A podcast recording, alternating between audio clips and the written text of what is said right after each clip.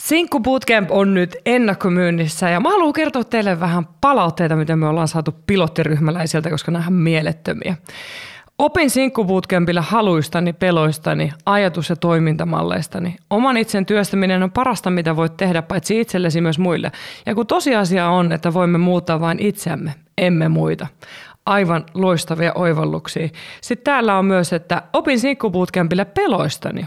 Näin ne, näin ne Tunnistin ne. Tajusin, että minun kannattaa jatkaa prosessia terapiassa, mikä oli minulle uusi ajatus. Tämä on varmasti iso askel muutokseen. Toden totta, ihan siis superhyviä oivalluksia, tärkeitä, noin oikeasti muuttaa elämää. Ja sitten mä haluan vielä jakaa teille, että Marian voimaannuttava asenne kannatteli läpi Sinkku Bootcamp-kurssin ja antoi potkua esimerkiksi omien rajojen ilmaisuun. Ihan super tärkeää tämäkin. Jos sulla ei ole omat rajat kunnossa, sä helposti ajaudut ihmissuhteessa sellaisiin tilanteisiin, missä sä et oikeasti haluaisi olla. Ja se aina lopulta johtaa siihen, että sulle ei ole hyvä olla siitä voi tulla ahdistusta, levottomuutta, mitä ikinä. Joten opettele pitämään sun rajoista huolta ja mä autan siinä Sinkku Bootcampilla. Sinkku Bootcampin Early Bird-hinnat on voimassa vielä 22.4. asti, eli peruskurssi on 49 euroa ja jos sä haluat Sinkku Bootcampin with Maria, missä on Zoomia mukana, suljettu keskusteluryhmä Fasessa ja sulla on mahdollisuus tulla mukaan puhumurut tapahtumaan kesäkuussa, niin silloin hinta on 59 euroa. Ja nämä on ihan huomattavasti edullisemmat hinnat kuin normaalisti. Normaalisti peruskurssi olisi 99, nyt se on 49. with Maria olisi normaalisti 149 ja nyt se on 59, eli hyppää mukaan. Hinnat nousee sitten 22.4. jälkeen 10 eurolla ja ne on aina 34. asti kuitenkin edullisemmat kuin yleensä, eli siihen asti ne on sitten 59 euroa ja 69 euroa. Eli hyppää mukaan, lähde kohti muutosta, ota sun oma elämä haltuun, mitä sä haluat oikeasti elämältä ja tutustu ittees. Mene osoitteeseen puhumuru.shop.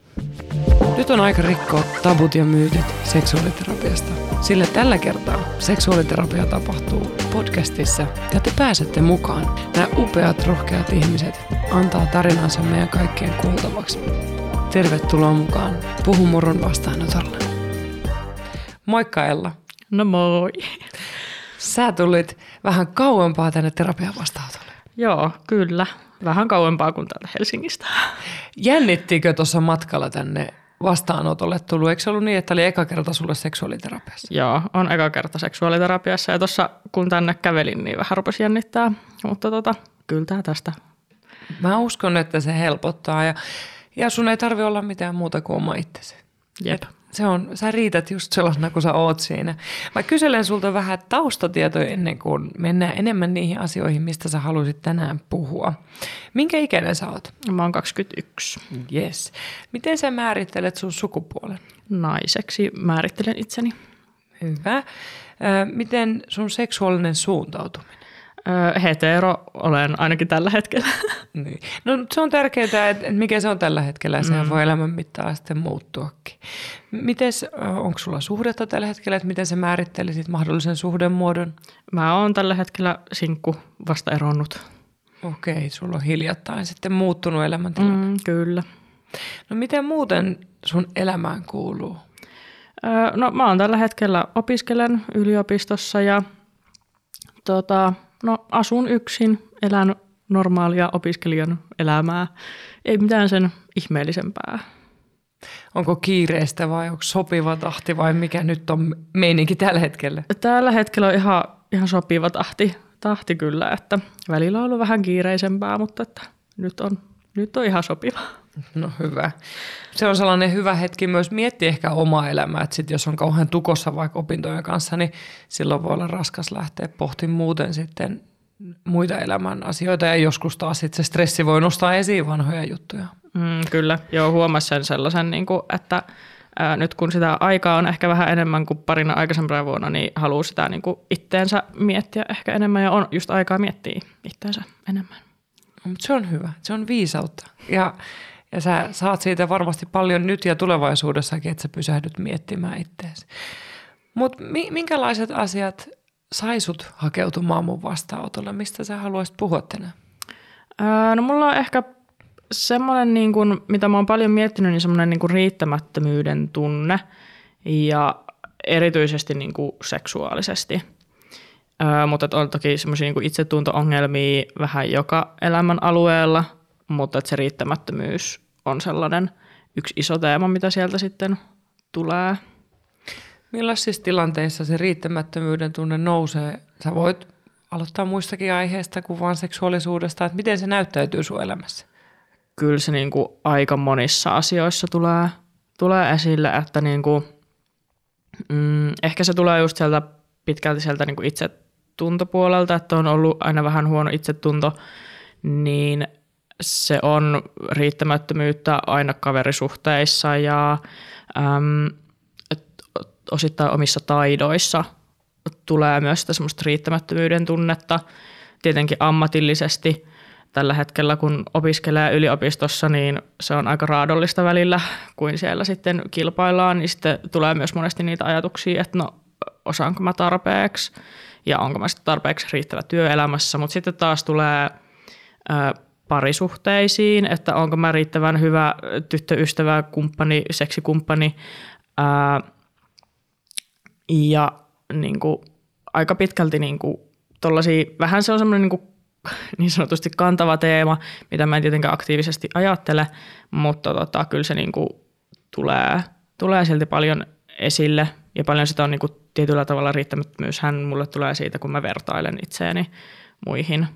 Mun piti just kysyä, tota, että liittyykö tähän vertailu muihin? Joo, kyllä. Sieltähän se tavallaan tulee, että riittämättömyys suhteessa muihin. Että vaikka koittaa tosi kovasti olla vertailematta, niin silti se niin kuin sieltä jostain, jostain sitten tulee semmoinen, että on ehkä huonompi kuin muut ja että mä en riitä. Niin se on niin kuin sellainen. Mistä sä luulet, että se kumpuaa? Öm, mä en ole ihan varma, että se saattaa... Mä muistan itse ainakin semmoisen hetken, kun mä, ää, mä olin vähän ylipainoinen lapsi ja mä näin joskus yläasteella, olisiko ollut seitsemännellä luokalla kuvan itsestäni. Ää, ja sitten siinä vaiheessa niin mulla naksahti päässä, että mä niin oikeasti näytän tolta – niin se ehkä jotenkin sit sieltä rupesi kumpuamaan niin kuin sieltä asti se semmoinen, että, että niin kuin vähän sitä, että, että mä nyt tavallaan olisin heittomerkeissä rumempi kuin muut tai ää, jotenkin. Ja sitten se ehkä rupesi vähän kaikkeen sieltä tietyllä tavalla heijastuu, mutta mä en ole ihan varma, mistä ne niin kuin suurimmaksi osaksi tulee. Ja no seksuaalisesti se tulee hyvin vahvalti siitä, että ää, mä oon, mulla on tosi vaikea saada orgasmia. Ja että se on ollut aika mahdotonta, tai siis en ole saanut esimerkiksi kumppanin kanssa ihan vaan niin koskaan, niin se on myös siellä niin kuin seksuaalisella puolella se riittämättömyyden tunne tulee sieltä. Mutta sä saat yksin orgasmi? Öö, no nyt on harjoitellut lelujen kanssa kylläkin, mutta tota, et se on ollut sellainen vähän – työn alla oleva juttu tietyllä tavalla. No me voidaan tostakin puhua, mutta mä nyt jo voin sanoa sulle, että ei ole mitään hätää, jos sä saat orgasmin, niin kyllä se löytyy sit muissakin seksin muodoissa. Mm. Ja se on tosi tärkeää aloittaa kiittekseen. Kyllä. Ja ei se orgasmi ole kumppania varten, vaan sua varten. Nimenomaan. Eikä se ole vaan orgasmi, vaan ylipäätään se, että, että seksi tuntuu susta kivalta sitten itsekseen tai yhdessä jonkun toisen tai toisten kanssa. Että Mm. Kaikki on ihan hyvin. Kyllä. Ja sä oot ihan oikeaan suuntaan menossa. Kyllä, se on semmoinen ehkä, mitä on niinku työstänyt myös itse aiemmin. Mutta että siellä niinku, just mikä ehkä rajoittaa myös sitä niinku tulemista seksin aikana on se semmoinen, että ö, on sitä semmoista mm, tavallaan ajatukset juoksee tosi lujaa ja miettii sitä, että miltä mä nyt näytän. Ja, Mieli on äänekäs. Joo, kyllä. Todella äänekäs siinä vaiheessa, että niinku, paljon tietyllä tavalla ehkä stressaa seksin aikana sitä, että just sitä, että onko mä nyt riittävä ja mä tykkään yleisestikin elämässä miellyttää toisia, niin sitten se tulee myös siellä niin kun seksin aikana se semmoinen hyvin vahva, että niin haluaa vaan miellyttää. Mm. No käännetään sitä vähän siihen, että sä haluat miellyttää itseäskin. Mm, kyllä koska se ei poista sitä, että, että voi antaa toiselle hyvää ja nautintoa vaikka niin kuin pitää siitä omasta nautinnostakin huolta. Se ei tee susta ikävällä tavalla itsekästä, vaan hyvällä tavalla itsekään. Kyllä, ja se on niin kuin ollut, se itsekyys on ollut mulle aina vaikeaa joka asiassa. Mutta tota, se on semmoinen asia, mitä tässä nyt niin kuin ehkä tulee harjoiteltua myöskin, kun sinkkuelämää elää nyt sitten eteenpäin, niin sieltä voi ehkä päästä harjoittelemaan sitä niin kuin itsekyyttä myös ja elämää itseään varten. Ihan varmasti. Ja se on hyvä hetki siihen just, että monessa asiassa se on hyvä aloittaa just rauhassa siitä niin kuin omasta.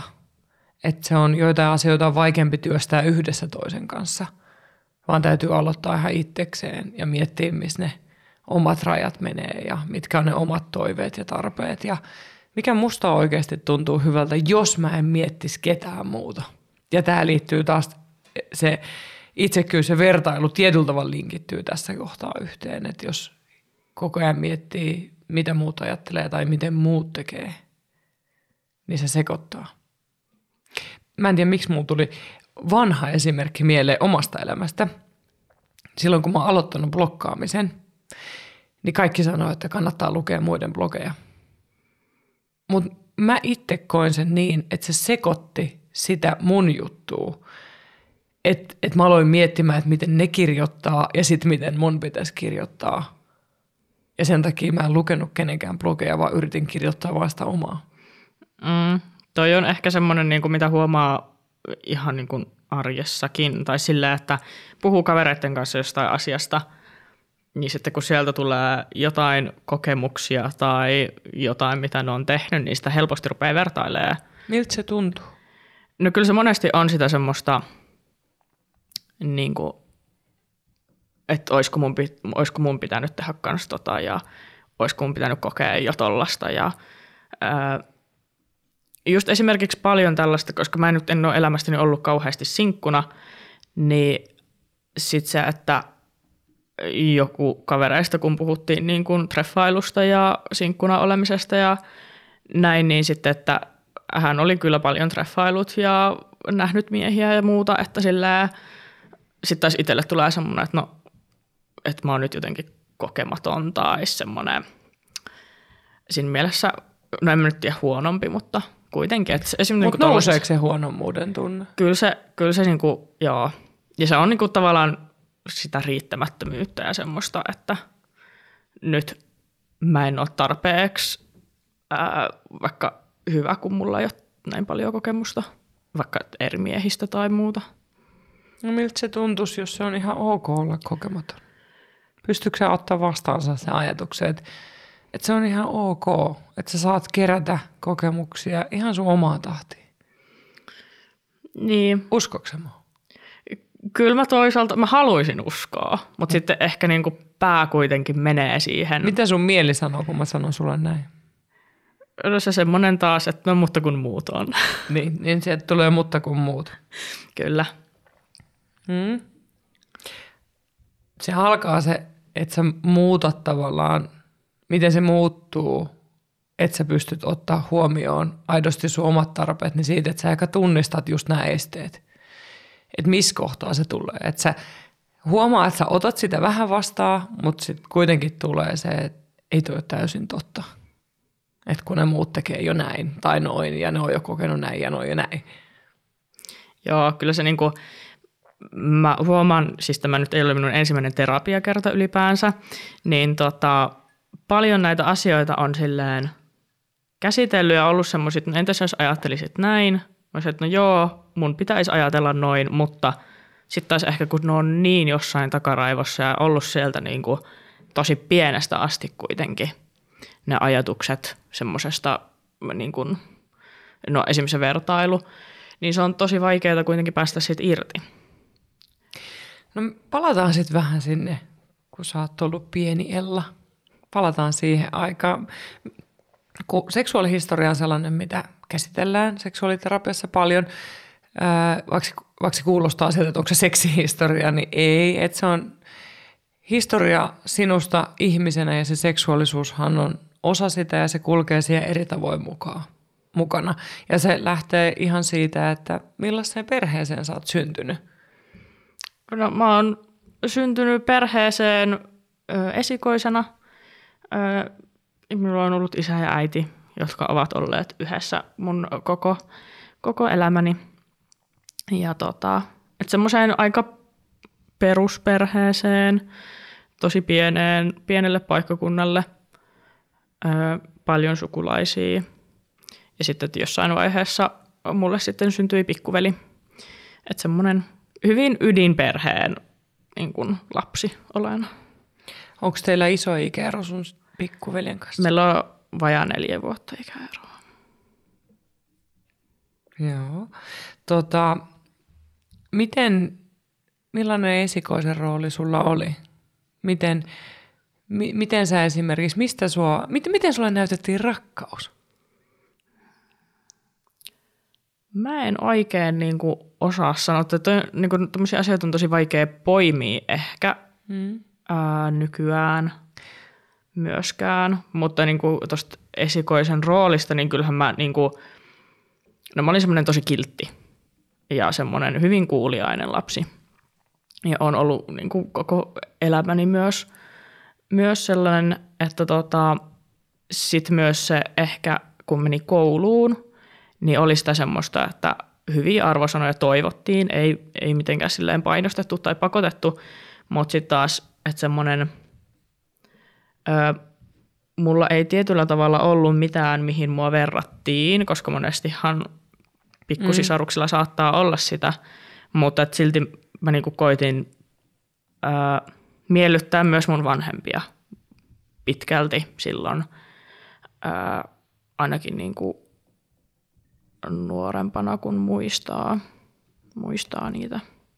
Mutta oliko se esimerkiksi nuo kouluarvosanat ja se kiltteys, niin oliko ne sellaisia asioita, mistä sua kiitettiin? Et, et, si- siitä sä sait sen hyvän palautteen? Joo, kyllä mä siitä niinku hyvää, hyvää palautetta sain kuitenkin. Mutta ehkä jossain vaiheessa se tietyllä tavalla myös loppu, koska sitä oletettiin. Tai että se muuttui Sun ehkä, piti. Niin, että se muuttui semmoista niinku oletusarvoksi myöskin, että kyllä se saa sieltä sen ysin tai kympin kokeesta. Eli jollain tavalla si- silloin siitähän tulee, en mä tiedä koiko se suorituspaineita, että sun pitää joo. aina pystyä joo. tälle tasolle. Kyllä. Että jos olisi tullut seiska, niin joo, joo. sit? No se olisi ollut, kyllä niin kuin paljon sitä oli myös itsensä pettynyt sitten jossain niin kuin huonoja arvosanoja, mutta kyllä sitä niin kuin paljon kuitenkin siinä vaiheessa niin kuin esim. opiskelussa, että opiskeli periaatteessa vanhempia varten. Et kyllä mä niin noin kaikki tämmöiset suorituspaineet ja ää, mä oon ollut koko elämäni semmoinen suorittaja myöskin, niin kyllä joo, ne on tullut sellaiset että sieltä oletuksista. Mitä sä luulet, että mikä sä olisit sen suorittajan ja miellyttäjän alla? Jos, jos tavallaan seiskaakin oltaisiin juhlittu. Jos sulla oltaisiin sanottu seiskan jälkeen, että että okei, sulla on perustiedot hallussa ja esimerkiksi jossain niin kuin etenkin humanistisissa aineissa, että et, ajatteliko sä toisin tämän? Miten sä näet tämän? Että oltaisiin tavallaan kannustettu myös siihen, että se ei ole ainoa oikea tapa saada ne 90 numerot. No mä olisin ehkä varmaan kiinnittänyt jotenkin eri asioihin huomiota silloin. Ja kiinno, no en mä tiedä kiinnostunut eri asioista, mutta käyttänyt aikaani ehkä eri asioihin. Ehkä Mitä se niin kuin, olisi voinut olla? No just joku harrastus erilainen. Tai no mä muistan, mulla oli lukiossa oli paljon myös sitä semmoista, että opettelin sitä, että no mun ei tarvi saada tuosta fysiikasta nyt hyvää numeroa, koska mua ei se kiinnosta. Niin ehkä jos sen olisi oppinut aiemmin, niin sitten olisi voinut panostaa sitä aikaa ja energiaa niihin asioihin, mitkä niinku kiinnostaa. No, mikä sua sitten olisi kiinnostanut? Jos ei olisi ollut tavallaan paineita ulkoa päin? Äh, no kyllä tanssi mua on aina kiinnostanut ja olisi mulla varmaan ollut paljon erilaisia harrastuksia sitten. Mitä esimerkiksi? Nyt saa unelmoida ja näähän on vaan tällaista tavalla, että mitä se olisi voinut olla, mutta se on tärkeää pohtia, että mitä se pikkuella olisi tehnyt, jos olisi ollut täysin vapaa. No esimerkiksi, no mä haaveilin viulun soitosta tosi paljon silloin. Toki pieneltä paikkakunnalta niin ei ollut mahdollisuuksiakaan. Sitten, että mä olisin ehkä liikkunut jotenkin eri tavalla. Mua jääkiekkokin kiinnosti jossain vaiheessa. Ja sitten just musiikki, niin kuin eri soittimet ja jotenkin ehkä sitä olisi käyttänyt sitä aika, jos olisi muun muassa ollut myös mahdollisuuksia sitten, niin käyttänyt ehkä sitten semmoiseen niin, erilaisia harrastuksia. Oliko sulla harrastuksia silloin lapsena? Öm, mä kävin paljon kaikista kerhoissa silloin ja öm, no sitten mä jossain vaiheessa aloitin sen tanssin ja sitten mä soitin pianoa jonkun aikaa. Mutta ehkä mä oon ollut tosi paljon myös semmoinen, että vähän semmoinen oman tiensä kulkija kuitenkin. Että mä esimerkiksi muistan sen, mikä mun mielestä hyvin kuvaa sitä, ää, miten muakin on monesti nähty, niin mulla oli mun ylioppilasjuhlassa mulla oli niin kuin, siis haalaripuku, että mulla ei ollut semmoista peruskohteelomekkoa, niin sitten kun mä kävin viemässä jotain vielä meidän lukio-opettajahuoneeseen, niin sitten mun äidinkielen opettaja sanoi, että, jo, että sulla oli tosi kiva semmoinen erilainen toi sun asu, että vähän niin kuin sinäkin.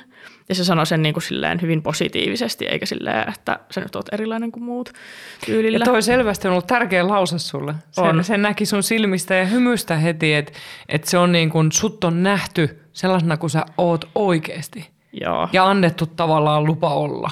Joo.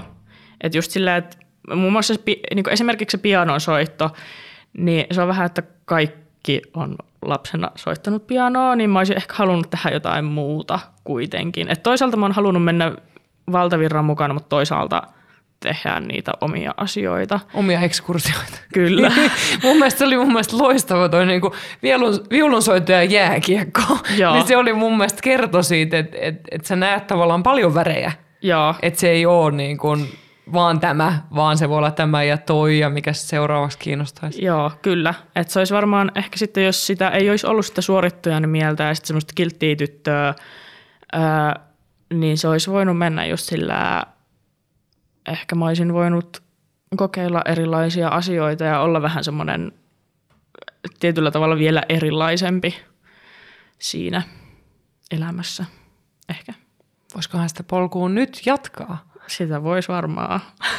Tavallaan, tuossahan jo tuli paljon ja itse asiassa toi on seksuaalihistoriakin paljon se, että, että miten sut on nähty.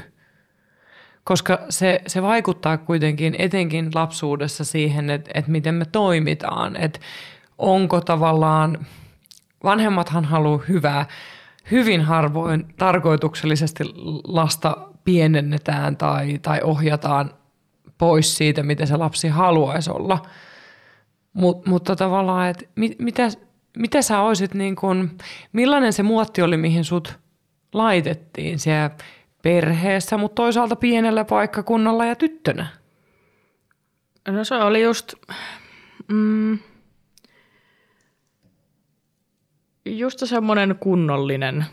Kyllä, kyllä mut niinku, muun muassa koska meillä oli niin pieni koulukin, että niin kuin kaikki opettajat tiesi, kaikki oppilaat ja näin, niin että kyllä mut siltä ei niin kuin, että oltiin vähän sitten silleen, että jos jotkut riehu jossain, niin sitten se aina Ella oli silleen niin kuin kiltisti. Että tota, ää, kyllä niin kuin sielläkin huomasi sen semmoisen tietynlaisen roolituksen, että semmoisen kiltin ja kunnollisen. Niin, Siinä ei, olisiko se toisaalta ollut hyvä, että sä olisit ollut välillä vähän rettelöimässä? No se olisi varmaan ollut ihan hyvä. Vähän. Joo, mutta se oli ehkä kun sitten oli ollut siinä roolissa kuitenkin niin pitkään, niin sitten se jotenkin, koska se vähän tuli niinku kaikille se mun rooli niinku selkeäksi, että mä muistan muun muassa näitä asioita, että ää, jos mä sain vaikka ysi miinuksen kokeesta, niin sitten vähän kaverit oli se, että miten Ella nyt noin huonon saa. Tai sitten, että öö, muun muassa silloin kun mä sanoin mun kavereille silleen ensimmäistä kertaa kirosanan, niin ne oli silleen, että mitä se nyt tollee. Että oho, että nyt se kiroilee. Niin se, niin kuin, että siitä tuli paljon sitä niin kuin, semmoista kiltinytön roolia myös niin kuin kavereilta – mikä mä huomasin, että se ää, oli mun elämässä aika pitkään, koska meillä oli siis semmoista, että mä ihan, olinkohan mä 1V, kun mä menin hoitoon ja sieltä mä tunsin jotkut ihmiset, ketkä oli mun kanssa ysiluokalle asti ja sitten sieltä peruskoulusta, että oli semmoisia, ketkä tuli mun kanssa lukioon. Että tavallaan se rooli pysyy tosi pitkään. Mm, ja sitten lukiosta mulla tuli ensimmäinen poikaystävä, ja sitten kun mä muutin opintojen perässä, niin se ehkä myös hieman säilyi vielä niin kuin sinne, se semmoinen se rooli. Että sitten mä olin kuitenkin aika vapautunut silloin – kun mä tästä mun ensimmäisestä poikaystävästä erosin ja olin vähän niin kuin uudella paikkakunnalla ja tapasin uusia ihmisiä, keillä ei ollut minkälaisia ennakko-oletuksia musta, niin mä sain vähän niin kuin rikottua sitä, mutta se oli silti mun päässä se rooli kuitenkin vielä.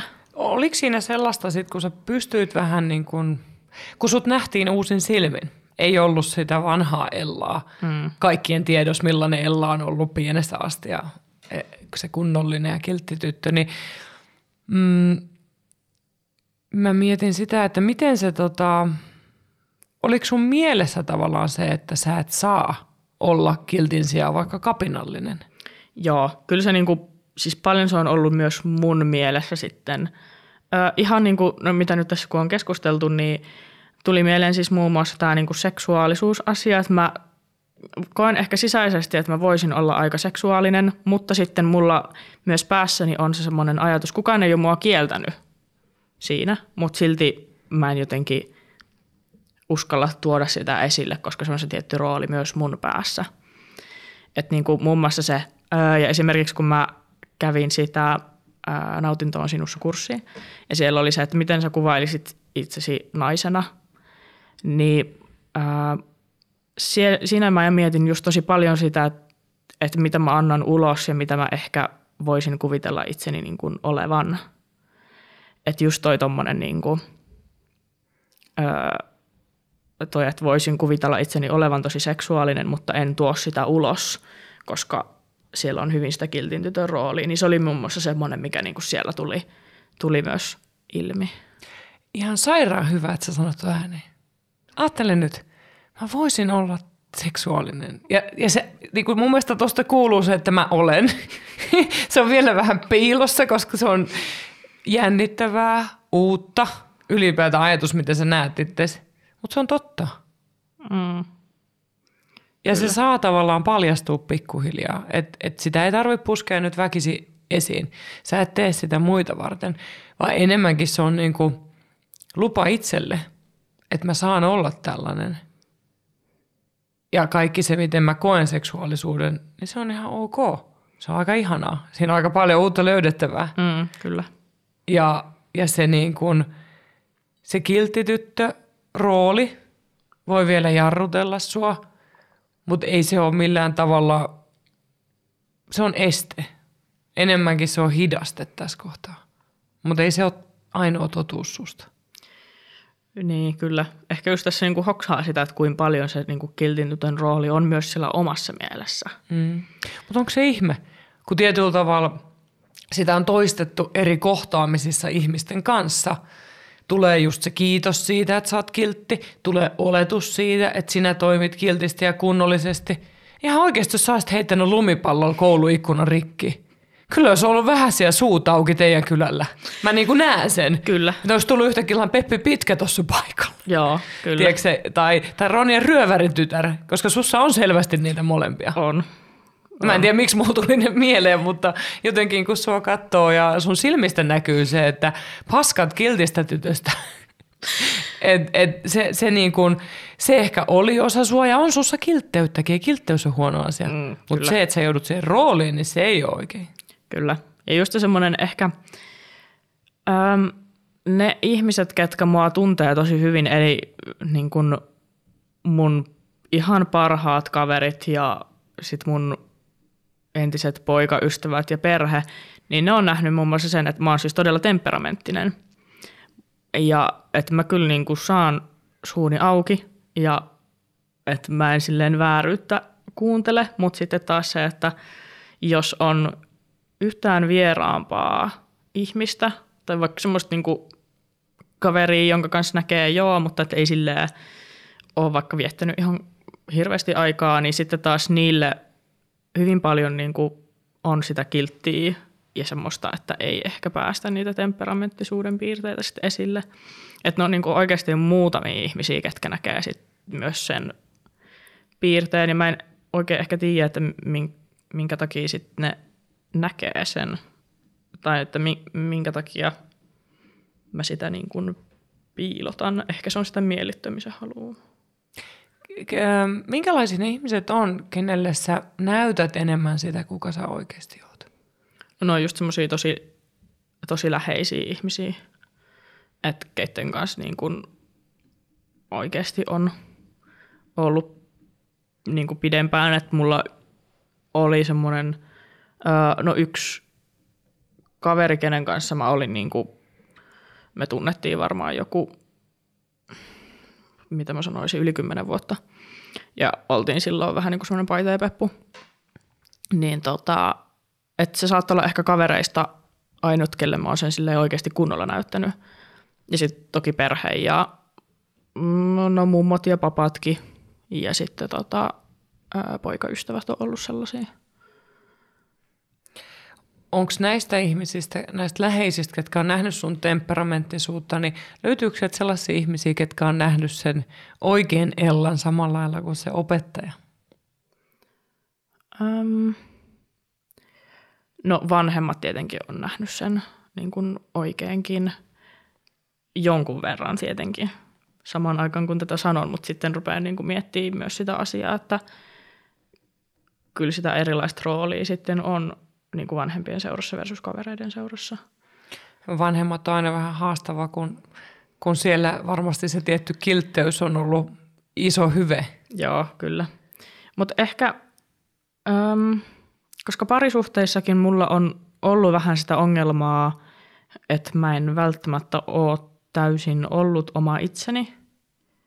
Että sieltä on ehkä jäänyt just jotain ää, niitä semmoisia räväkömpiä piirteitä sitten niin kuin musta tulematta esille. Mikä olisi sellainen esimerkki, missä niin kuin, jos sä mietit, että sä oot toiminut jollain tavalla, mutta miten sä olisit halunnut toimia? Tuleeko sulla mieleen joku esimerkki? No niin kuin ensimmäinen esimerkki on muun muassa, että mä, esimerkiksi kun mä paljon on yksin, niin mä kuuntelen musiikkia, niin mä tykkään niin kuin tanssia ja laulaa. Mm. Mutta sitten taas, jos siinä on ollut kumppani, niin en mä oo sitä tehnyt niiden edessä. Et muun muassa niin tämmöisiä... Minkä takia sä et tee sitä kumppani? Mitä, mikä estää? No ehkä se on joku tämmöinen häpeä ja sellainen... Onko se niin kuin, että ajatteleeko sä, että se toinen voisi nauraa tai pitää sua tyhmänä tai mikä se on se pelko siellä? No ehkä se just semmoinen nauraminen voi olla osittain sitä. Mm. Niin. Kyllä mä niinku pelkään toiselta asettaa itseäni naurualaiseksi, se on ollut mulla vähän aina. Niin ehkä se on jotain sieltä tai, tai sitten ehkä onko mä jotenkin ajatellut, että ne ihmiset ei jotenkin tavallaan niin sanotusti mätsäisi siihen energiaan ja semmoiseen mm. sitten. Onko tämä liittynyt jollain tavalla, mietin kun sä puhut siitä seiskaluokan kuvasta. Joo. Niin mä mietin, että onko sä ajatellut, että sä et ole oikeanlainen tekemään tällaista, että jos sä olisit tietyn näköinen, siis sä, sä saisit tehdä näin, tai jos sä tanssisit tietyllä tavalla, niin sä saisit tehdä näin. I, joo, kyllä mä luulen, että siellä on paljon sitä semmoista – niin kuin, toisaalta sitä ulkonäköasiaakin, että et entäs jos mä en nyt näytä hyvältä tai näitä tämmöisiä ajatuksia ja myös, no toki tanssikulttuuri nykypäivänä on paljon parempaa, mutta että kyllähän se jossain vaiheessa on ollut silleen, että siellä on ollut vain tietyn näköisiä ihmisiä ja se on totta. Näin, niin se ehkä myös sitten on myös ollut niin kuin ihan nyt, kun mä olen tanssia harrastanut, niin myös siellä tunneilla on ollut sitä semmoista vähän samaa, että kun mä näytän tältä, niin voinko mä tehdä näin ja uskallanko mä tehdä näin ja niin. Hyvä, että sä tunnistat ton, koska kyllä sä saat. Mm. Ja se on mun mielestä seksuaaliterapiassa hienointa, kun täällä kuulee ihmisten suusta sen, että että e, ensinnäkin erilaiset kehot miellyttää ihmisiä, että ei vaan se stereotyyppinen kehoajatus, mikä meille syötetään mediasta.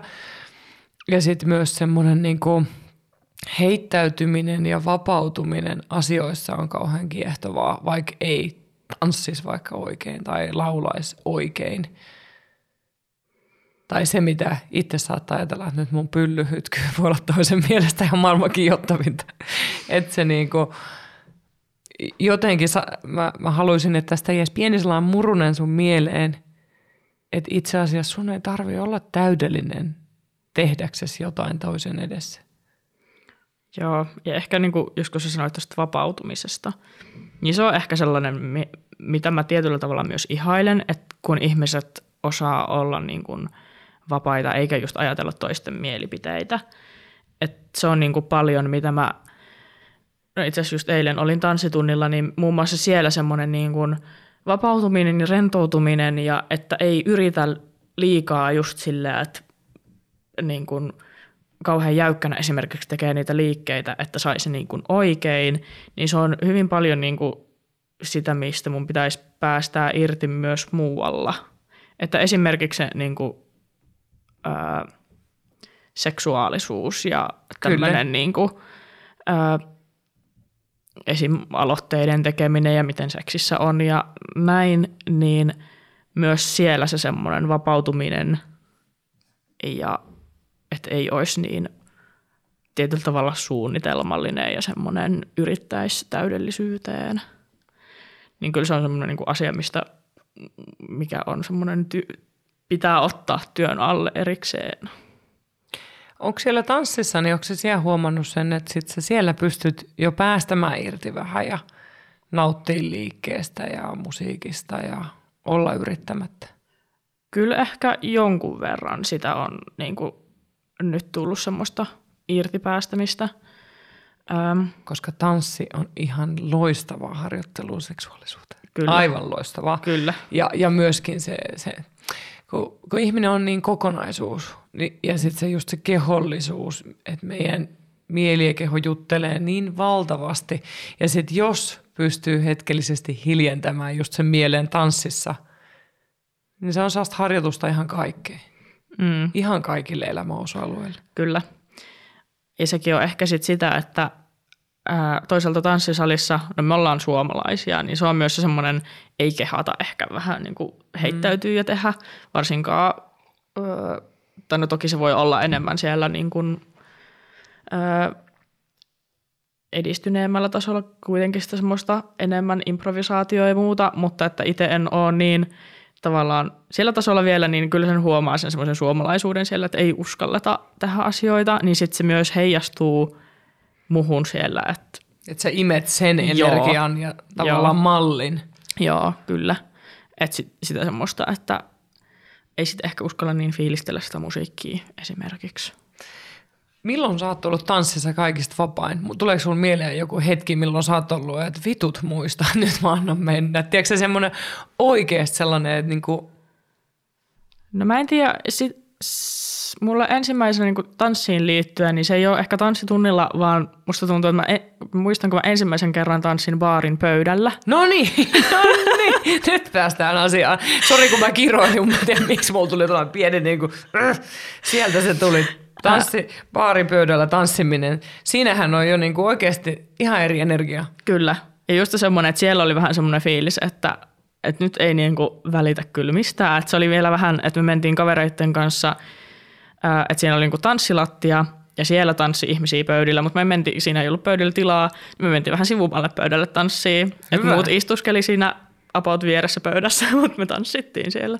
Niin se oli ehkä semmoinen niin kuin sit vapautunut olo, että oli semmoinen, että no ei niin kuin ehkä kiinnosta. Ja mikä siivitti tänne, että, että sä uskalsit tehdä noin? Uskalsit olla välittämättä siitä, mitä muut ajattelee ympärillä? Öö, no ehkä se, kun me mentiin sitten kuitenkin sillä kaveriporukalla siihen, tai pienellä porukalla. Ja sitten se, että siellä ei ollut niin kauheasti sellaisia, sellaisia tuttuja, keiden silmissä mun olisi pitänyt olla jonkunlainen – Eli tietyllä tavalla se painaa se, mitä muut ajattelee susta. Joo, kyllä. Se on niinku, mikä mulla vaikka se, tämäkin on tämmöinen asia, mitä kaikille toitotetaan, että älä ajattele, mitä muut on susta mieltä, mutta silti se vaan on varmaan suurimmalla osalla meistä mielessä, että mitä muut ajattelee. Kyllä. Ja noin, just näitä, näitä asioita, mitkä on silleen, että niin joo, että näin pitäisi tehdä, mutta mun aivot ei vaan tee niin. Että ei ajattele, mitä muut ajattelee. Se on hirmu inhimillistä. Ja sen takia sitä onkin hyvä kaivaa mielestä niitä muistoja, niitä hetkiä, missä on ollut vapaa. Ja toisaalta miettii, mitkä ne elementit on ollut just, mitkä on tehnyt musta vapaan silloin. Eli tuossa on ollut se tota, pieni kaveriporukka, ja selvästi siellä saat saanut olla turvallisesti oma itsesi. Kyllä. Sano, joo. jos mä oon väärässä. Sitten ehkä baari ympäristönä. Että se on jollain tavalla siellä on eri säännöt kuin tanssisalissa kuitenkin. Joo, kyllä. Ja siellä mu- muutkin tanssipöydillä, että tietyllä tavalla siinä oli vähän sellaista vertais, vertaistukiryhmää. Mm, mm. Joo. Ja, ja sitten tota, ei ollut niitä tuttuja. Jep. Oliko tämä myös sitä aikaa, kun sä olit päässyt sieltä kotikonnuilta uuteen ympäristöön? Onks, miten se ajallisesti sijoittuu sun Se elämässä? itse asiassa on aika vasta, että no viime vuoden puolella, mutta et loppuvuodesta. Mä en oikein tiedä, mikä sit siinä oli silloin, että se oli jotenkin silloin hyvä idea ja tämmöinen tuli siinä vaiheessa. Mä en oikein ehkä sitä osaa jotenkin sijoittaa silleen. Hyvä musiikki. Se, joo, kyllä. Oliko siinä läsnä se, että sä et, et siinä kohtaa ne muiden ihmisten mielipiteet ei kauheasti kiinnostanut sua? Joo. Mutta ajattele, sulla on tällainen kokemus. Mm. Se niin täytyy muistaa, että sä oot pystynyt tähän, että se kiltti, kunnollinen, pieni Ella, mikä oli kaikkea muuta kuin sitä niin kuin kokonaisuudessa, Mm. niin että se pystyy tähän. Se pystyy heittämään nuo vanhat muotit sivuun ja olemaan aidosti oma itsensä. Ja sekin on vaatinut rohkeutta, että sä siellä YO-juhlissa laitoit sen haalarin Mm. kotelomekkojen sekaan. Mm. Että sun täytyy, mä toivon, että sä näet myös tämän rohkeuden, mikä sussa on jo. Mm. Se on sussa. Kyllä. Mutta se on ehkä semmoinen osittain semmoista sisäistä taistelua, mm. ää, mitä just niin kuin, että toisaalta myös minä olen itse luonut sitä kiltin tytön roolia. Esimerkiksi se, että kukaan ei ole koskaan sanonut mulle, että no ethän sä nyt baariin mene. Mutta mä oon ehkä itselleni juo, niin kuin, ää, luonut sellaista roolia, Niin, että sä oot niin narratiivia. kiltti, että ethän se nyt sinne kuulu, tai sitten että jotenkin häpeilee sitä, että käy baarissa, mikä on jotenkin tosi outoa, kun sen sanoo tälleen ääneen. Mutta että niin kuin tollaisia on myös ehkä itse luonut, mitä ei ole koskaan ehkä ajatellut niin, että niitä olisi jotenkin, no ei tietenkään tarkoituksellakaan luonut, mutta jotenkin tehnyt tollaisia. Mutta nyt niitä voi uudelleen kirjoittaa. Sepä se, kyllä. Nähdä uusin silmin itsensäkin. Mm. Ja tavallaan mennä myös sitä kohti, että et millaisista asioista sulle tulee hyvä olo. Et, et mä uskon, että se on niinku parasta vastalääkettä sille, että kun sitä vertailua muihin ja mitä muut ajattelee, niin sen hiljentäminen on sellainen prosessi. Se vie aikaa ja se vaatii harjoittelua, mutta se mikä voi ohjata sua on se, että mikä tuntuu susta hyvältä. Että jos sitä pystyy palauttamaan mieleen eri hetkissä, koska todennäköisesti hän susta tuntuu vaikka tanssitunnilla paremmalta, kun sä rentoutat kehoa Mm.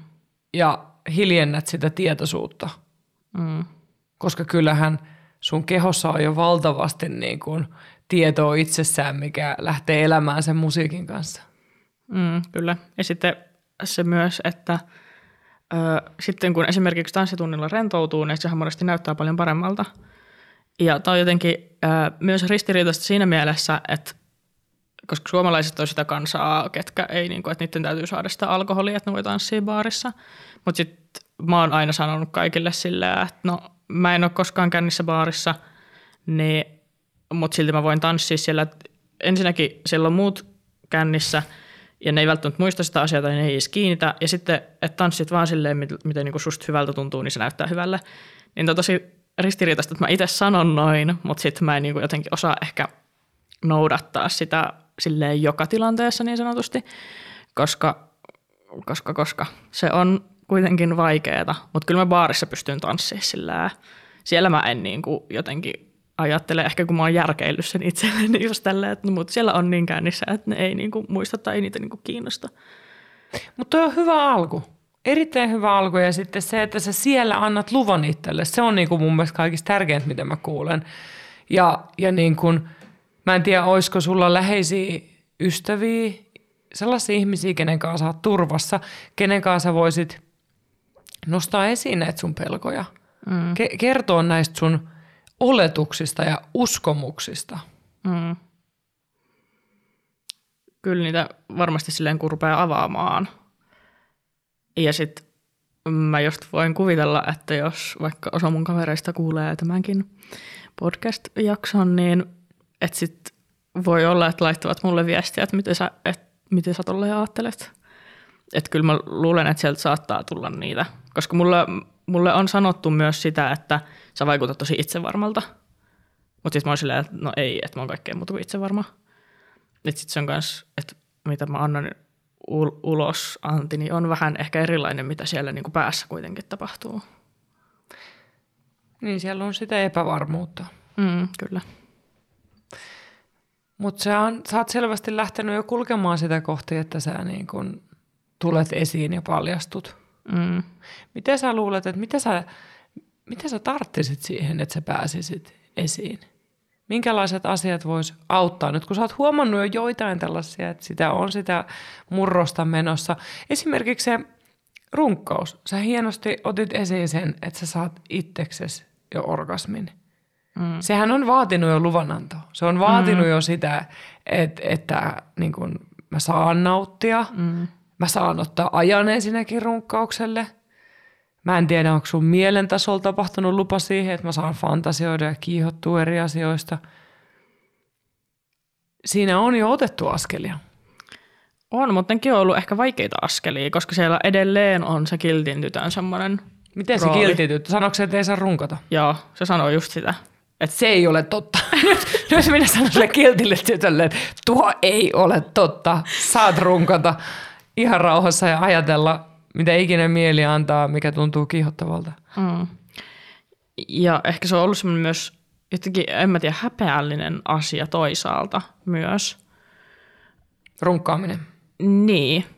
Ja sitten esimerkiksi siitä sanominen, tai joidenkin kavereiden kanssa vaikka puhuttu, niin se on vähän semmoinen mikä laittaa sille vähän kiemurtelemaan. Tuntuuko se inhottavalta, kun mä runkaustin ja runkaustan ja runkaustut? mä pehmitän myös tätä maaperää, että runkaus on sana siinä, missä muutkin. Ja sulla on täys oikeus suomaa kehoa. Joo, nimenomaan. Ja just semmoinen, että siihen vaatii sen harjoittelun kuitenkin. Ja se, mm. että se, siihen pitää vaan niin kuin ja tottua. Ja tutustumisen. Kyllä. Te, et oman kehoonkin saa tutustua, että mi, mi, mikä tuntuu miltä. Että et jollain tavalla niin kuin, kun lapset on sellaisia, että ne koskettaa korvaa, niin on silleen, että okei, se tuntuu täältä, ne koskettaa pimppi, aa, tämä on kiva. Sitten ne jatkaa sitä. Että jollain tavalla sitä sellaista lapsen, kun lapselle ei ole vielä tullut lapsi ei häpeä kehoaan ja sitä, miltä asiat tuntuu luontaisesti, se tulee ulkoapäin pikkuhiljaa.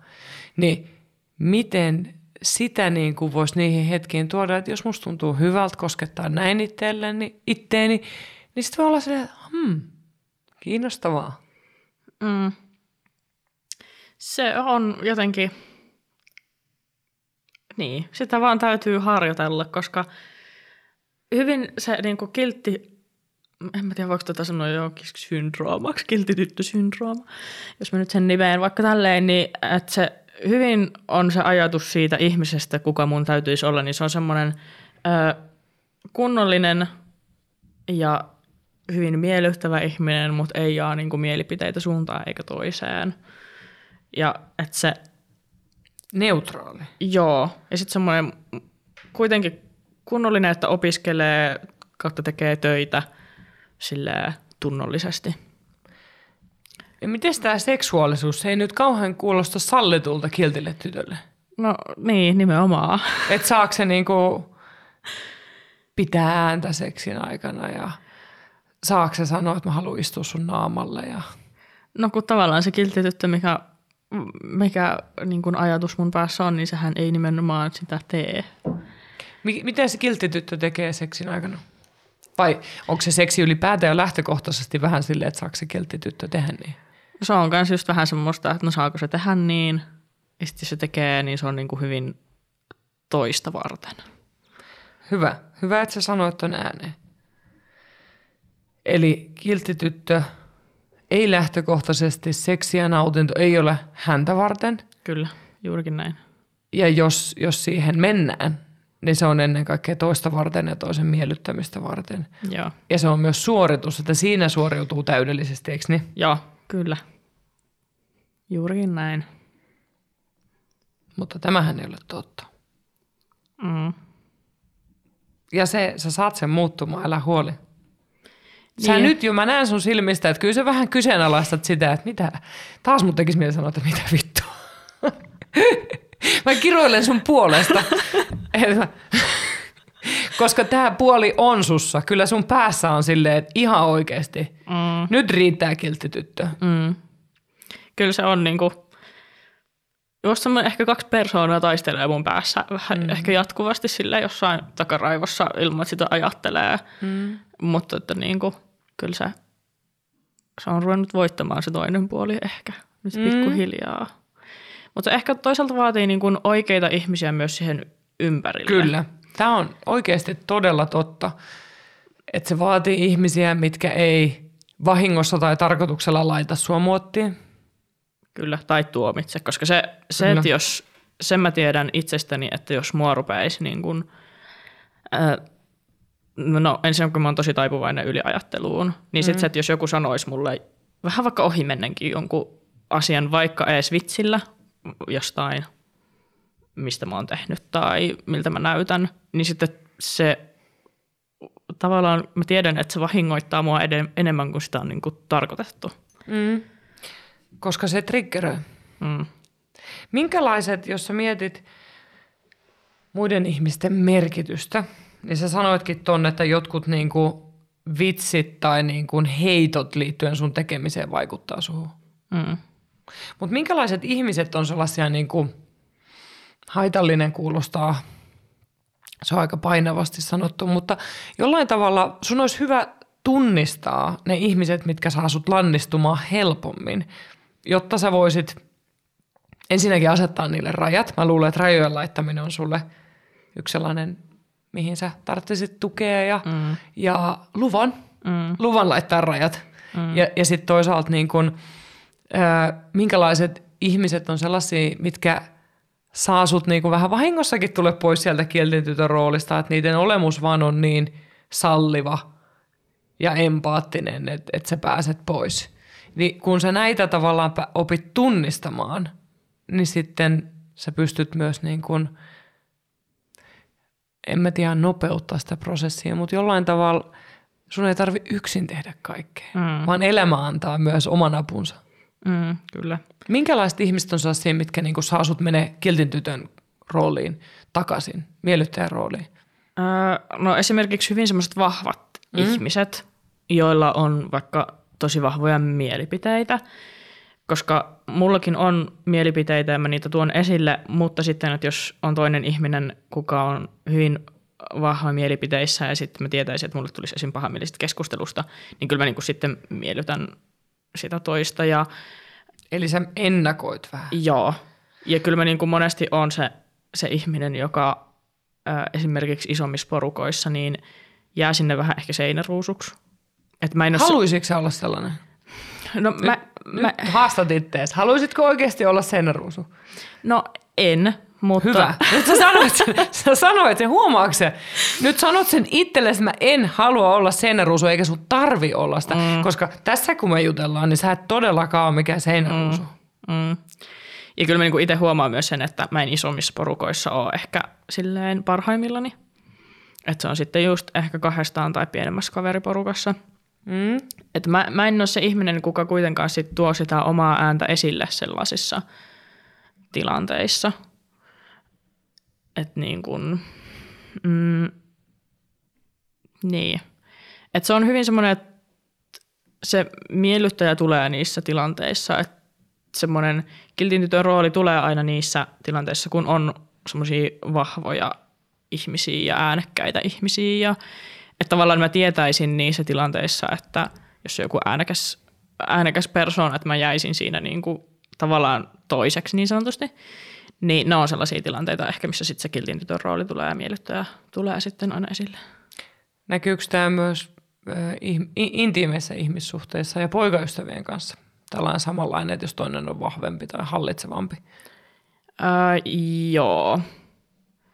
Et sille, no ehkä niinku siis ihmissuhteissa just ja parisuhteissa, että jos toinen ihminen on semmoinen, että se ää, on hyvin vahva persoona, on vaikka paljon mielipiteitä, niin kyllä se niinku saattaa sitten monesti tulla se semmoinen vähän ehkä myös ajatus siitä, että no joo, että no sulla nyt on noin vahva mielipide, etkä saa sitä niinku muuttamassa mihinkään, että ei mun mielipiteellä ole ns. väliä, että turha mun on sitä niin sanotusti sanoa edes ääneen. Että kyllä niin kuin noita näkee myös sitten ihmissuhteissa, mutta niin kuin, sitten taas mä en tiedä ää, intiimeissä suhteissa tai niin kuin seksuaalisesti, että tuleeko sitä silleen esille, mä en sitä ehkä osaa sanoa. Mm. No miten tota, onko siinä konfliktin pelkoa sellaista, että, että sä tavallaan mieluummin annat periksi ja miellytät, kuin että te olisitte eri mieltä ja siitä voisi syntyä riita tai toinen voisi pettyä tai ärsyyntyä tai... Joo, kyllä. Mulla on tosi paljon sitä semmoista, mä välttelen konflikteja ää, erityisesti semmoisten ihmisten kanssa, keiden kanssa mä oon niin läheisiä. Mä haluan pitää tavallaan elämäni mahdollisimman helppona siinä mielessä, että mä en esim. tykkää riidellä tai... Miksi? No se on just semmoinen, että mä mieluummin tykkään vain keskustella asioista. Saa olla jo eri mieltä, mutta sitten, että semmoinen äm, liika riitely, se kuluttaa toiselta mua tosi paljon sitten, koska mä oon niin emotionaalinen ihminen kuitenkin. Että se sillä sitten vaikeuttaa mun oloa, jos on vaikka riitoja, mi, niin kuin, että mitä nyt on huomannut muutenkin mun elämässä, että se on, ne on niin kuin mulle vaikeita, mutta että kyllä mä niin kuin aina olen vähän niitä konflikteja vältellyt. Mistä se kumpuaa? Hmm. En mä oik- ehkä voisiko se olla sit siitä semmoisesta itsetuntoasiasta, että sitten jos tulee riita, niin sit jotenkin ehkä syvällä sisimmässään ajattelee sitä, että no mä oon kuitenkin niin kuin väärässä. Tai että mä oon se ns. häviäjä osapuoli. Mä en tiedä, tuleeko se siitä, mutta voisin jotenkin tälle ehkä kuvitella. Vaikka mä en välttämättä ajattelisi, että mä oon väärässä tai muuta. Mites voisiko olla tavallaan, voisiko se lopputulemakin olla se, että olette eri mieltä – Mm. Tavallaan, että ei tarvi olla oikeastaan väärässä, mm. mutta sulla on oikeus sun mielipiteeseen ja mm. oikeus sun arvoihin ja asenteisiin ja tunteisiin. Mm. Oikeus tuntee, että vaikka toi asia, miten sä ilmaiset loukkaa mua tai, tai toi asia, mitä sä haluat, niin mä en halua tehdä sitä. Ja sehän tuntuu ikävältä torjua toinen. Mm. Onko sellainen se on. vaikeaa sulle? On. Kyllä. Mutta sitten taas toisaalta sitten mä oon toiselta puolelta sukuu hyvin semmoisesta perheestä, kuka myös väittelee hyvin paljon.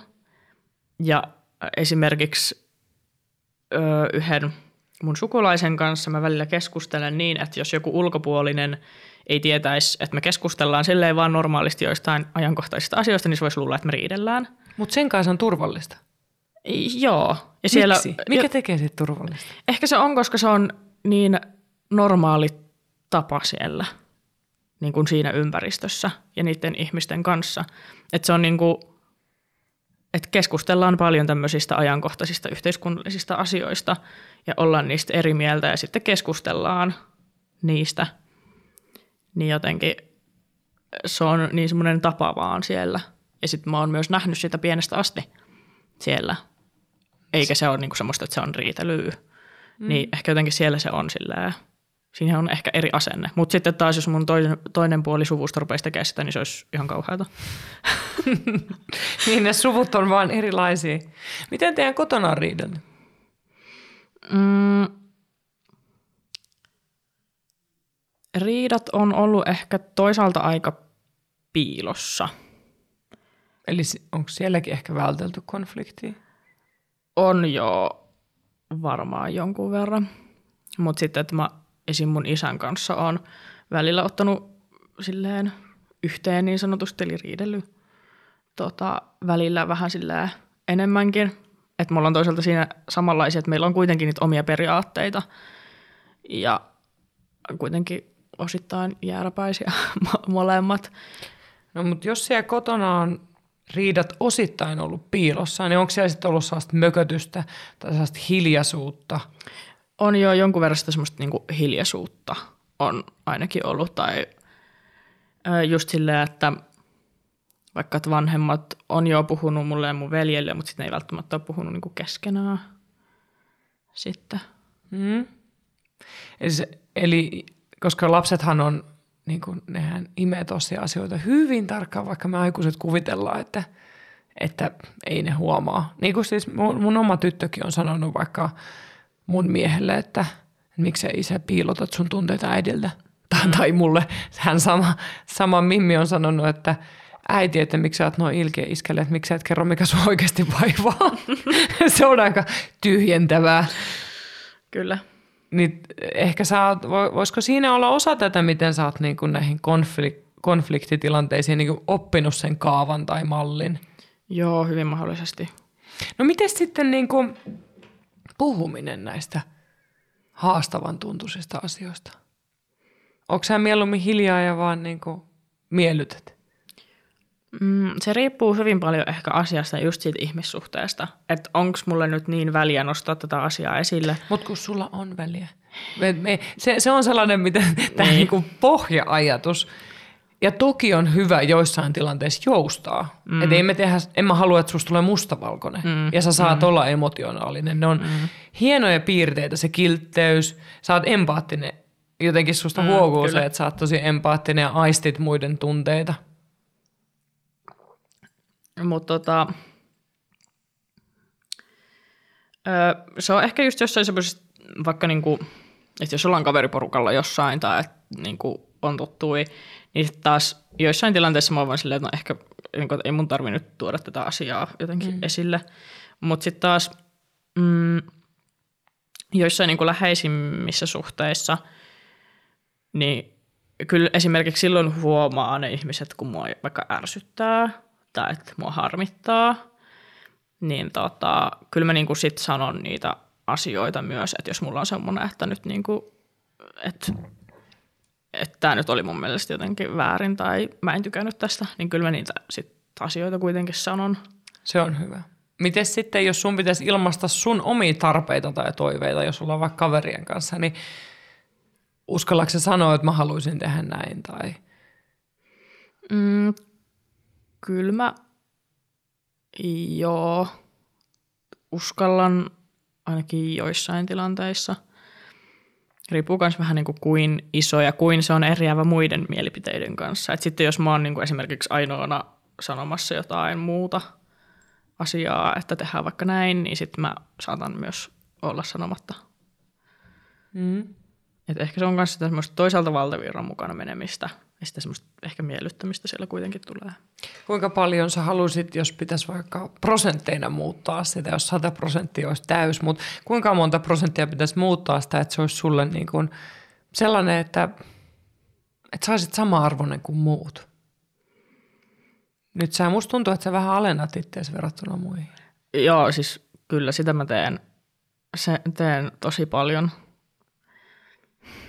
Koska sun kavereillehan sä oot arvokas. Mm. En mä tiedä, en mä osaa sanoa ehkä tuota prosenttia sillä. Se voisi auttaa sua, jos sä tavallaan miettisit sitä myös vähän sen loogisen ajattelun kautta, että että jos mä puolissa tilanteissa uskaltaisin rohkeammin kertoa mielipiteeni tai miten mä tarviin sanomaan, että mun mielestä olisi kiva tehdä näin tai, tai että mä en jaksa nähdä. Mm. Et, et mä oon tosi pahoillani, mutta mä, mun täytyy saada olla yksin. Mm. Tavallaan, että et sulla olisi lupa siihen ja että se ei tarkoita konfliktia, vaikka on eri mieltä. Mm. Että et se niin kuin, eikä se tarkoita sitä, etteikö joissain tilanteissa silti olisi hyvä niin kuin senkin jälkeen, kun on kertonut mielipiteensä, niin joustaa. Mutta et, et se on myös sitä samanarvoisena olemista, että et jos Katjalla on oikeus kertoa sen mielipide, niin Ellallakin on oikeus ja sitten voidaan miettiä, että mitäs nyt. Mm. Ja ystävät on hyvä paikka harjoitella mm. myöskin, mä uskon. Mm. Joo, kyllä niitä niinku, se, se on sille haastava se, että mikä mun rooli on aina missä tilanteessa, koska se on just se semmoinen, mitä niinku itse kirjoittaa mm. pitkälti. Ja just, että ne on niinku niitä muutamia ihmisiä, niinku alle kymmenen ihmistä, keille mä voin olla just silleen sanoa tosi niin kuin välillä kärkkäästi kivasta ja näyttää sitä temperamenttisuutta ja sitä semmoista, mutta kyllä sielläkin silti tulee niitä semmoisia, että mä en välttämättä sano aina kaikkea, mitä mä haluan. Esimerkiksi niin kuin jos miettii parisuhdetta ja siellä vaikka niin kuin jotain, että mitä haluaisit vaikka tehdä tai vaikka sit, nyt sit siellä niin kuin seksissä, niin kyllä se aika monesti jää sanomatta ne asiat, että mitä haluaisi. Mutta nyt sä oot selvästi, sä haluat alkaa muuttaa sitä. Sä haluat mm. alkaa harjoitella sitä. Kyllä. Onko tota, kun sä oot sitä nautinto on sinussa verkkokurssia käynyt, niin onko se antanut sulle lupaa siihen, että sä saat ottaa sitä omaa nautintoa haltuun? Joo, tai kyllä se on ainakin sille antanut sen ajatuksen siemenen, että nyt niin kuin, että ota ittees niskasta kiinni ja niin kuin koita kehittää tätä asiaa, että elät elämää vain itseäsi varten ja että, että niin kuin tärkeintä on se, mitä sä teet ja että oot onnellinen ja iloinen ja nautit. Että se on niin kuin semmoinen, se on, pitää just harjoitella ja käyttää niin kuin semmoista aktiivista ajattelua siihen asiaan. Mutta kyllä sieltä on paljon tullut sitä semmoista, että – että niin kuin uskaltaa ruveta työstämään sitä asiaa ja on ehkä semmoisia työkaluja lähteä työstämään. Se on hyvä, koska se just, että sä annat luvan itsellesi. Että se sun seksuaalisuus on sun. Mm. Onko sä muuten saanut seksuaalikasvatusta? No en juurikaan. Tai se, no siis koulussa oli tämä perusbiologia ja sitten meillä kävi terkkari antaa sen jonkun yhden tunnin seksuaalivalistusta, mutta että tosi vähäinen se on. Se on siis ollut käytännössä sitä, että älä tuu raskaaksi ja älä saa tauteja. Eli se sama vanha kaava, hyvin seksuaaliterveyteen pohjautuva, hyvin heteroseksiin pohjautuva Kyllä. ja hyvin äh, jotenkin myös naisen vastuulle asioita laittava. Joo, joo, kyllä. Kuka ei varmaan maininnut nautinnosta. Ei että se kuuluisi siihen. Et sen takia itse asiassa seksiä harrastetaan pääsääntöisesti. Mm. Joo, ei se, ei se kyllä ole tullut missään vaiheessa esille, jos miettii tätä niin kasvatusta. No sä, sä sanoit tuossa aikaisemmin jo siitä, että et, et sä oot ehkä, sun mieleen on hiipinyt ajatus, että sä ootkin aika seksuaalinen. Mm. Vaikka sä oot mieltänyt itse muuksi ehkä aikaisemmin. Mm. Onko se alkanut piirtymään myös sellainen tietty unelmien minä, unelmien nainen esiin. Että kuka sä olisit, jos sä et pelkäisi mitään? Jos olisi oikeasti taas mä silleen, että vittu Mä en tiedä, miksi tämä niinku, no ehkä se on vitun voima, mikä nyt tulee jostain esiin näin väkevästi, mutta, mu, mutta tavallaan, että onko se alkanut piirtyä se, että mitä, mitä mä voisin olla? Sellainen niinku unelma, koska se on tärkeää jollain tavalla myös nähdä, mm. mitä mä voisin olla. Kyllä se niinku unelmana tietyllä tavalla on se semmoinen vapaus ja semmoinen, että on vapautunut ja uskaltaa tehdä niitä asioita ja just semmoinen, että ei ajattelisi niin paljon, koska se menee sitten kuitenkin jossain vaiheessa yli ja se on välillä liikaa. Et esimerkiksi ihan vain yksinkertainen asia, että ihmiset että keskustellaan porukassa ja sitten mä mietin niin pitkään sitä mun asiaa, että mitä mä sanon, niin sitten se on vaihtanut jo aihe. Ja sitten mä en saa koskaan sanottua. Niin sitten taas, että se niin menee vähän niin kuin joka asiassa myös mulla. Niin se semmoinen myös ajatusten kahleista vapautuminen olisi semmoinen, ää, mitä mä haluaisin, että mä, mä pääsisin siihen pisteeseen joskus.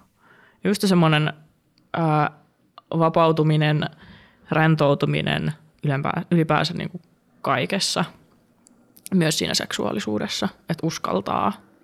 Se on ehkä sellainen, mitä niin kuin haluaa. No mä uskon, että sä pääset siihen. Mulla ei ole mitään epäilystä siinä.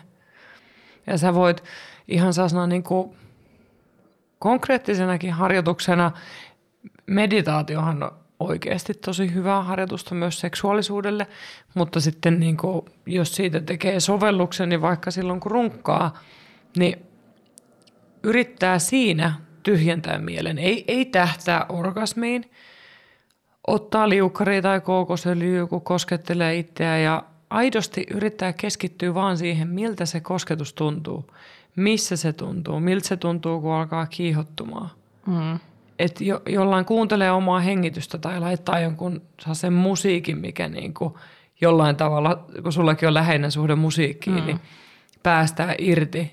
Et, et ei niin kuin, se on ihan ok mun mielestä tähdätä selvästi orgasmin välillä runkkauksessa. Mm. Se on tosi jees. Mutta sitten siinäkin voi harjoitella sitä niin kuin olemista ja rentoutumista ja sellaista tiettyä kiireettömyyttä. Mm, kyllä. Ja vaikka se mieli alkaisi miettiä, että no nyt pitäisi tehdä joku hitokouluhomma ja, ja, ja kohta niin pitää mennä nukkumaan ja, ja mä, mä nyt kuitenkin ehkä haluaisin saada orgasmeja ja, ja onkohan mä nyt oike, trunkkaankohan mä nyt edes oikein. Ja mielihän alkaa höpöttää kaikkea mahdollista siinä vaiheessa, kun yrittää hiljentää sitä. Mm. Mutta sitten aina yrittää niinku palata siihen, että no missä mun kädet on, miltä se tuntuu. Mm. Ja, ja sen ei, se voi olla sellainen niinku pätkä sitä hetkeä, kun pitää itseään hyvänä. Mm. Mutta sitten niinku, pienillä toistoilla se alkaa vahvistua myös se, että koska sitten kun on toisen ihmisen kanssa, niin usein se on vaikeampaa ottaa kosketusta vastaan ja nauttia kuin antaa sitä. Mm. Vai miten sä oot kokenut sen? Joo, kyllä se niinku, just tota monesti yrittänyt, että no niin, että nyt mä vaan ajattelen, että mi, niinku, ns. mikä muhun koskee tai missä mä tunnen kosketusta ja että silleen tyhjentää mielen muusta, mutta sitten se kuitenkin lähtee aina mm. johonkin muuhun. Ja kyllä se niinku aina ää, toisen kanssa on vielä niinku vaikeampaa jotenkin, mm. ää, koska mm, siinä on ehkä jotenkin enemmän semmoisia ajatustrikkereitä siinä toisen kanssa ollessa. Mm. Ja siinä on hyvin paljon se, että nyt toinen ajattelee niin kuin läsnä, niin siinä on tietenkin vaikeampi keskittyä Kyllä. siihen. Kyllä. Ja niin kuin siellä verkkokurssillakin tulee sitä tavallaan, että, että pystyisi toiselle sanomaan esimerkiksi, että, että, että mun mieli vaeltaa nyt, että että mä tarvitsen vähän aikaa, että onko se ok, että tämä kestää hetken ja joskus voi auttaa, että pystyy olla hetkessä se, että toinen suutelee. Että jos se antaa suuseksi, niin mielellä on aivan liikaa tilaa rellästää, mutta mm. sitten jos se suutelee ja hyväilee kädellä, mm. niin on mm. helpompi olla hetkessä, että siihen – siinä kohtaa se kumppaninkin tuki on tärkeä, mm. koska sitten se kumppani voi auttaa sua siinä, että sun täytyy tehdä se isoin työ, pitää huolta omasta nautinnosta ja pitää sitä arvokkaana, mutta sitten se, että kumppani auttaa siinä ja kysyy välille, tuntuuko sitä hyvältä ja, ja, ja sitten myöskin se, että et, et, et voi sanoa, että nyt mä menen alkaa suorittamaan, että on lupa tavallaan ilmasta myös muuta kuin olla se seksikissa, mikä on heti silleen oh yeah, ja kaikki mm. on tosi hyviä ja vitsi mä laukeen ja mm. annan sulle kaiken. Mm. Mutta mä sanoisin, että ihan silleen, tiedätkö rauhassa. Että sä opit tämän kaiken ja se on, mäkin äsken käytin pitää, mutta, mutta se on enemmänkin mahdollisuus, että sä saat. Mm. Että mä toivoisin, että, että siihen, miten sä puhut itselleskin, niin että sä saat. Että sä saat nauttia versus pitää nauttia. Mm. Sä saat sanoa, mitä sä haluat versus sun pitää sanoa, mitä sä haluat. Mm. Ja että sä riität.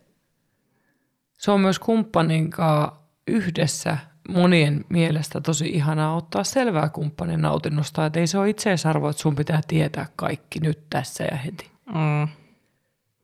Todennäköisesti se kumppanikaan ei tiedä. Tälle salaisuutena. Etenkin Ei. kun te olette noin nuoria vielä tai riippuu mikä ikäisiä kumppaneita sulla. Mutta lähes kaikilla meillä on kyllä äh, paljon asioita, mitä voi vielä tutkia ja oppia ja nähdä uusin tavoin. Mm. Kyllä. Et myöskin se, kun, kun sitä vertaa helposti itseä muihin, niin muistaa, että et kyllä ne muutkin on keskeeräisiä. Mm. Ja se on aika ihanaa myös. Mm. Jos sä olisit valmis, niin taas paljon tylsempää. Jois. Meillä alkaa aika loppumaan, mutta mitä, mitä sä ajattelet, että mitä sulle jää tästä terapiakäynnistä?